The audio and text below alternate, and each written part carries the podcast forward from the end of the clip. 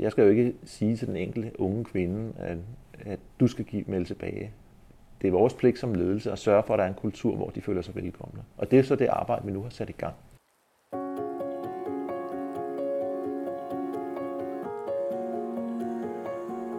Du lytter til Bæredygtig Ledelse, en podcast fra lederstof.dk. Mit navn er Linda Nygaard, og jeg tager dig med på besøg hos nogle af de ledere, der har fundet bæredygtige løsninger på nogle af de store udfordringer, som vi alle sammen står overfor. Jeg lover dig, at det bliver inspirerende. Og hvis du selv får lyst til at gøre noget af det samme, så har vi for hvert afsnit skrevet konkrete råd ned til, hvordan du kommer i gang. Du finder den på lederstof.dk sammen med alle vores andre gode historier om livet med ledelse. Sådan en kulturjustering der, den sker altså ikke af sig selv. Det skal komme oppefra og ned. Og så får man masser af medløb på det, når, når det er noget, der alligevel er ude i samfundet. Men det er en helt klart ledelsesopgave. I dag dykker vi ned i bæredygtighed på ligestillingsområdet. For hvordan skaber man et trygt arbejdsmiljø for kvinder i en mandsdomineret branche? Det er taget ud til byggefirmaet Skovgruppen for at finde ud af. Og vi har brug for dem. Der er jo mangel på arbejdskraft. Og det er rigtig ærgerligt at sortere øh, masse kvinder fra, som faktisk gerne vil, og som også godt kan. Direktøren Martin Skov møder mig på byggepladsen sammen med Sissel Bouet, der er voksenlærling, få meter fra Hillerød station, hvor en tilbygning til en skole er ved at blive opført. Hej! Jeg skulle lige til at ringe. ja. Martin følger mig ind i deres skurvogn, som i det her tilfælde er en tilbygning, der skal rives ned. Men indretningen minder øjensynligt om en håndværkers skurvogn, med remouladebøtter, beskidte kaffekopper og halvtomme vandflasker. Skurvognskulturen er stadigvæk med herinde, ikke? Sådan, du ved, mor har ikke været ryddet op og sådan noget, vel? Nej, der Hos Skovgruppen vil man gerne have et mere inkluderende arbejdsmiljø, men på ligestillingsfronten, så er der kun fem kvinder ud af deres i alt 130 svende og lærlinge. Så et af deres mål er blandt andet, at de vil have 25 procent kvindelige lærlinge. Og det er jo ærgerligt, at halvdelen af Danmarks befolkning bliver sorteret fra, fordi de er kvinder. Så det vil vi gerne være med til, sammen med mange andre virksomheder, som også gør en indsats her. Der vil vi gerne være med til at åbne op. Så skal vi selvfølgelig også sikre os, at når de så kommer og bliver ansat hos os, de kan jo være helt unge piger på 17-18 år, der starter hos os, der kommer ud en skurvogn fuld af mænd. Der skal, der, der skal bare, vejen være banet på forhånd. De kvinder, der går i tømmerlærer nu, de er frontløbere, og det tror jeg også godt, de selv er klar over.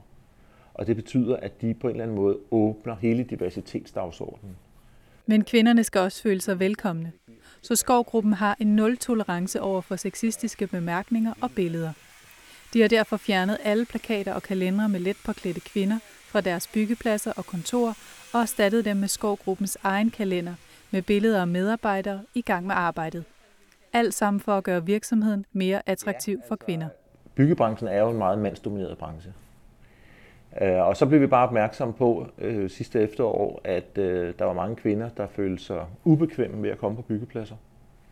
Øh, fordi de syntes, der var en øh, hård øh, kultur. Måske ikke lige, det var ikke lige myndet på os, men bare sådan bredt. Og måske også sådan lidt kvindeundertrykkende miljø på byggepladserne. Og det synes vi bare, det skulle være løgn. Vi må nok erkende fra ledelsens side, at vi havde nok været lidt blinde over for, øh, hvad skal vi sige, upassende kalendere, som har hængt rundt om i skurvognene.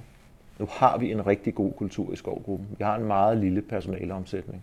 Øh, og vi har også altid taget kvindelige lærlinge, men vi har måske ikke rigtig gjort os ordentligt umage fra ledelsens side om at skabe plads til dem. Men at fjerne en kalender ændrer vel ikke nødvendigvis de sexistiske bemærkninger? Men Martin Skov mener, at kalenderen faktisk er med til at åbne en samtale om den upassende tone. Den hænger der også som sådan en lille reminder om, at her der vil vi gerne være inkluderende. Så når vi kommer ud på, øh, i skurvognene og hænger øh, kalenderne op og snakker med svendene om, øh, hvorfor den nu skal hænge her, og hvorfor at vi fjerner de plakater, der måske har hængt der, så kommer man ind på det. Og det er også den tilbagemelding, jeg får fra de unge kvinder, at, øh, at tonen ændrer sig også, fordi de er der. Det, det er umuligt for mig at lave en ordbog over ord, man ikke må sige. Der udvikler sig hele tiden nye ord og vendinger. Men, men når vi ligesom siger, nu vil vi gøre plads til kvinderne, nu skal det være et godt sted at være også for dem, så synes jeg, at de ting de kommer med. Hvorfor tog I det her initiativ? Vi arbejder hver eneste dag på at skabe en rigtig god virksomhed. Og øh, til det hører, der skal vi kunne tiltrække de bedste medarbejdere. Og der synes jeg bare, det hører med. Helt naturligt, at så skal der være en god kultur. Men mere konkret, så var jeg jo med i, øh, i en følgegruppe, der udarbejdede en rapport omkring diversitet i byggebranchen. Mm. Og det var altså noget af en øjenåbner for mig. Altså, jeg, jeg er jo den der type, som har været på byggepladser altid, og elsker at være derude, men også har vendet mig til den kultur, der er. Så hvis jeg har været ude på en byggeplads, og der har hængt en, en plakat med, med nøgne damer, altså jeg, jeg er ikke sådan, altså jeg vil sige, jeg har nærmest ikke set den. Men da jeg så læste den rapport om, hvad kvinder bredt sagde om, hvad de følte, når de kom ud og så de kalender, så, altså, ja, så faldt tiøren jo, at det går simpelthen ikke. Altså det var da flot for mig og for ledelsen hos os, at vi ikke selv havde tænkt på det. Men øh, det har vi så tænkt på siden, at sådan skal det ikke være hos os. Jeg stort set lige rejser. Og jeg blev glad, da jeg kom op og så vores fine firmakalender hænger ja. der. Martin Skov tager mig med ud på byggepladsen, for jeg kan møde nogle af de kvinder, som vi taler om. Men på vej ud viser Martin Skov mig stolt deres kalender, som hænger midt på væggen. Og det er jo sådan set mit hemmelige ledelsesvåben for at få plads til mere diversitet i skovgruppen. Det er den kalender, man skal have hængende. Man må også gerne have en anden en hængende. Bare der ikke er noget med bare damer på. Og man kan sige, der er jo en dame på den der, men, øh, men hun er ikke, øh, altså... Det er, det er, ikke sådan... vores, det er jo en af vores øh, dygtige lærlinge, som står der og monterer et vindue. Ikke? Det er nogle af vores øh, svinde og lærlinge, der er med på der. Og den kvindelige lærling på billedet er Mie Christensen, som støder til os på vej op til byggeriet. Kom, kom du i radioen Nej, det var tæt på, men ja. øh, der var en anden udsendelse. Oh, okay. Her viser Martin Skov stolt frem, hvilke ting på byggeriet Mie har været med til at lave. Også væggene her, ikke? Jo. Mie også været med til at montere, ikke? Men hvordan er det så at arbejde som kvinde i skovgruppen? Det tager en snak med de to kvinder, der arbejder her på byggepladsen. Mie Christensen og Sissel Bouet. De er begge to startet efter, at skovgruppen begyndte at have fokus på sexisme, og har derfor ikke oplevet så meget her. Det har primært været, når de har været i skoleforløbet. Øh, for der er de lidt yngre, og måske ikke lige har tænker over, hvordan det er øh, at være en pige med så mange drenge. Øh, det var nok mest der. Så tænker I overhovedet over jeres køn til daglig på nogen måde? Man bliver i hvert fald kigget på. Øh, ikke måske af dem, man kender, men øh, dem udenom. Øh, andre håndværkere, øh, der kan de godt kigge lidt ekstra og tænke, hvad, hvad laver hun her? -agtig. Men øh, når de først har set en arbejde og gå i gang, så bliver man respekteret, og jamen, hun skal da også bare være plads til. Jeg har haft nogle oplevelser af, at der kom nogen, som så lige pludselig sagde sådan ekstraordinært hej til mig, hvor jeg tænker, det, de havde nok ikke sagt hej, hvis jeg bare havde været en mandlig lærling. Øh, men, men det føles ikke nødvendigvis dårligt, men, men det gør bare lige, at man et øjeblik bliver opmærksom på, når jeg, jeg er den eneste. Hvad var grunden til, at I startede her? Jeg havde hørt rigtig godt om skovgruppen, fordi at, øh, jeg har nogle tætte familie, men der kender øh, skovgruppen. Og øh, så tænkte jeg, der ville jeg da godt søge læreplads, og de tog mod mig med det samme. Ja, og jeg havde også en, en god veninde, som kender firmaet her, og er ikke sikker på, hvor jeg ellers skulle være endt. Vel? Altså det, jeg er rigtig glad for at være endt her, at det, at det faldt sådan ud. Mm. Men er det noget, der blev i talesat, da I blev ansat? Vi havde et møde øh, om, hvordan øh, vi synes det var at være her. Øh, og det tog Martin op rimelig hurtigt, efter jeg var kommet, synes jeg. Øh, og der snart fik vi snakket om, hvordan vi havde det. Ja, men til selve ansættelsen, tror jeg måske mere, det var mig selv, der nævnte, at ja, jeg er jo så godt nok kvindelig, men jeg vil rigtig gerne. Agtig. Og det blev bare taget godt imod, kan man sige. Ellers husker jeg det ikke, som om det var noget, han sådan særligt lagde vægt på, andet end at han lagde vægt på at fortælle mig, at, at vi var velkomne, os kvinder. Og det føler I også, det er, når I går på arbejde hver dag? Helt bestemt. Men det er jo lige så meget på grund af de mennesker, vi går sammen med her til daglig. Altså det er hele chakket her og sådan noget, som er, som er med til at give den følelse. Og netop den modtagelse var også noget, Martin Skov oplevede, da han præsenterede sit initiativ om flere kvinder i branchen. Det blev taget godt imod. Altså det her mål med, øh, med 25% kvinder, det var ikke engang mig, der fandt på det. Det var en af de medarbejdere, der har været med i 20 år, der kom og sagde, Martin, skal vi ikke gøre det? Jo, det var en genial idé. Øh, da vi, øh, jeg, jeg holdt et møde på et tidspunkt med de unge kvindelige lærlinge, hvor vi snakkede om det her, tog en, tog en temperaturmåling på, hvordan kulturen var. Der havde jeg en af de gamle tømmerformand med. Han synes det var super. Støttede 100% op om det her projekt. Så øh, der, der er slet ikke noget der. Vi, altså, vi har også oplevet, da en af vores andre kvindelige lærlinge blev udlært her sidste år, så, så blev vi ringet op af en af tømmerformændene, og sagde, hende der, hende vil jeg gerne have ud til mig, fordi hun er bare altså, en rigtig god arbejdskraft. Så hun, hende vil jeg have. Hvad vil du sige, du hører eller selv mærker, hvad forskellen er på, på mænd og kvinder i forhold til det? Jeg tror, jeg tror også, at der er sådan det, dem der, de kvinder, der går ind i byggebranchen nu, de er på en eller anden måde også en eller anden slags frontløber. De ved det nok sådan lidt mere end den gennemsnitlige unge mand, der også vil i tømmerlæger. Vi har sådan at alligevel, at dem, de lærlinge, vi tager, jeg synes alligevel, vi har et relativt stort frafald af nogen, som efter et stykke tid finder ud af, at det var alligevel ikke det, de ville. Okay. Det har vi ikke hos kvinderne. De er sådan, de har taget en beslutning om, nu vil de ind i det her fag, og så holder de ved. Men det kan da godt være, hvis det nu var omvendt, hvis jeg nu kun havde fem unge mænd og 25 kvinder, så kan det da godt være, at historien var en anden. Men det er vi altså ikke endnu. Og det billede genkender en af de mandlige medarbejdere, projektleder Allan Wissing Nielsen, også. Jeg synes, de er, de er bedre til at komme til tiden. Og når man giver dem en opgave, så er der aldrig noget brok. De lyser det. Og det kan der nogle gange godt være ved de der 17-18-årige drenge. At de skal lige, øh, der er lige, de skal lige sættes lidt på plads.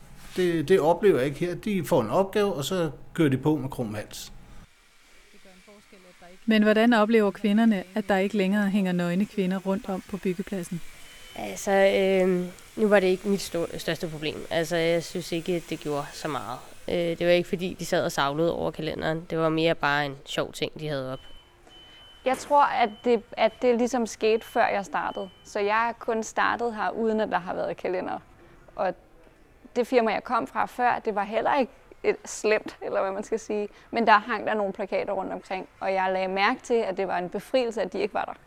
Altså, man, når de ikke er der, så tænker man ikke over det.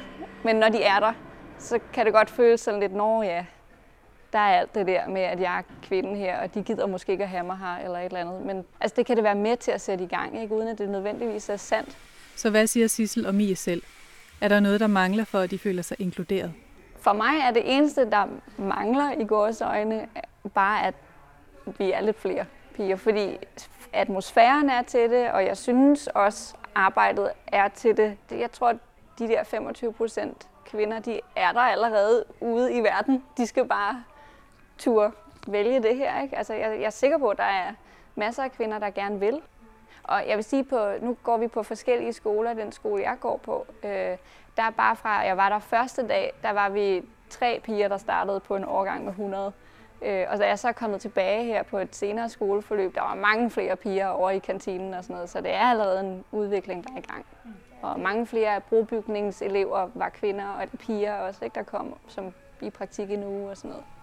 Faktisk også det samme, der sker på min skole. Jeg startede som ene pige i klassen. Det er jeg så stadig, men øh, under øh, mine øh, yngre klasser, der er kommet mange flere piger til. Det lyder altså til, at det er ved at vende det med, at der kommer flere kvinder ind i branchen. Så måske har Skovgruppens opmærksomhed på diversitet haft en effekt. I byggebranchen har vi jo mange, i mange år talt om, at vi gerne vil have flere kvinder ind. Og vi synes, vi havde gjort alt muligt. Vi havde bare ikke lige gjort plads til kvinderne, kan man sige. Ikke? Så det er jo også sådan lidt pinligt. Men, men, men altså, det gør vi nu i Skovgruppen, og det er der faktisk også mange andre virksomheder, der gør. Så Martin Skov er ikke i tvivl om, hvor ansvaret for kulturændringen ligger. Altså den, den justering af kulturen, eller den tydeliggørelse af kulturen hos os, hvor at vi vil gøre meget bedre. Altså vi vil virkelig åbne op for, at kvinder skal komme ind og vælge skovgruppen. Det er jo en ledelsesopgave. Altså sådan en kultur, den ændrer sig ikke af sig selv. Det er ikke ude i skurvognen, der er pludselig en, der rejser sig op og siger, skal vi ikke, skal vi ikke fjerne kalenderne på alle vores øh, byggepladser? Det sker ikke. Det er ledelsen, der skal gå foran der.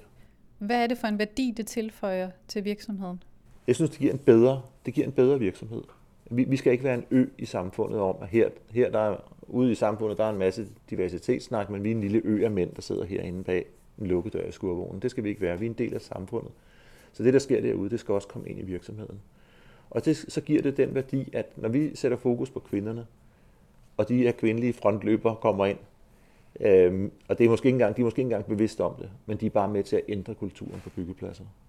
Sådan at man bliver meget mere åben over for alle.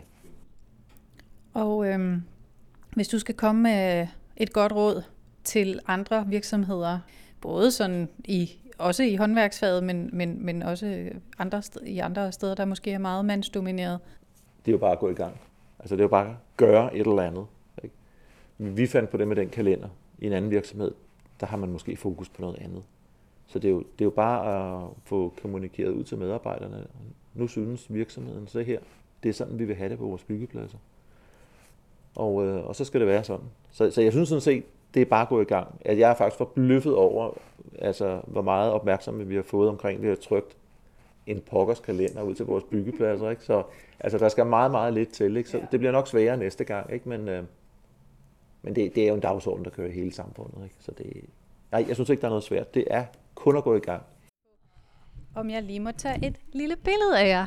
Inden jeg går, skal jeg lige have et billede af de to kvinder, da de jo repræsenterer Skovgruppens initiativ bedst. Fotografere mig. Du havde ikke, vidste du, du ville komme med i kalenderen? Jeg vidste godt, det ville bruges til et eller andet. Men er det første gang, jeg ser den i dag? Tusind tak for, øh, for snakken. Det kan være, at vil du følge mig ned igen? Så og da Mi følger mig ud, får jeg også fornemmelsen af det sammenhold, som Mi og Sissel talte om. Uh. Og tillykke med morgen. Jo, tak. Okay.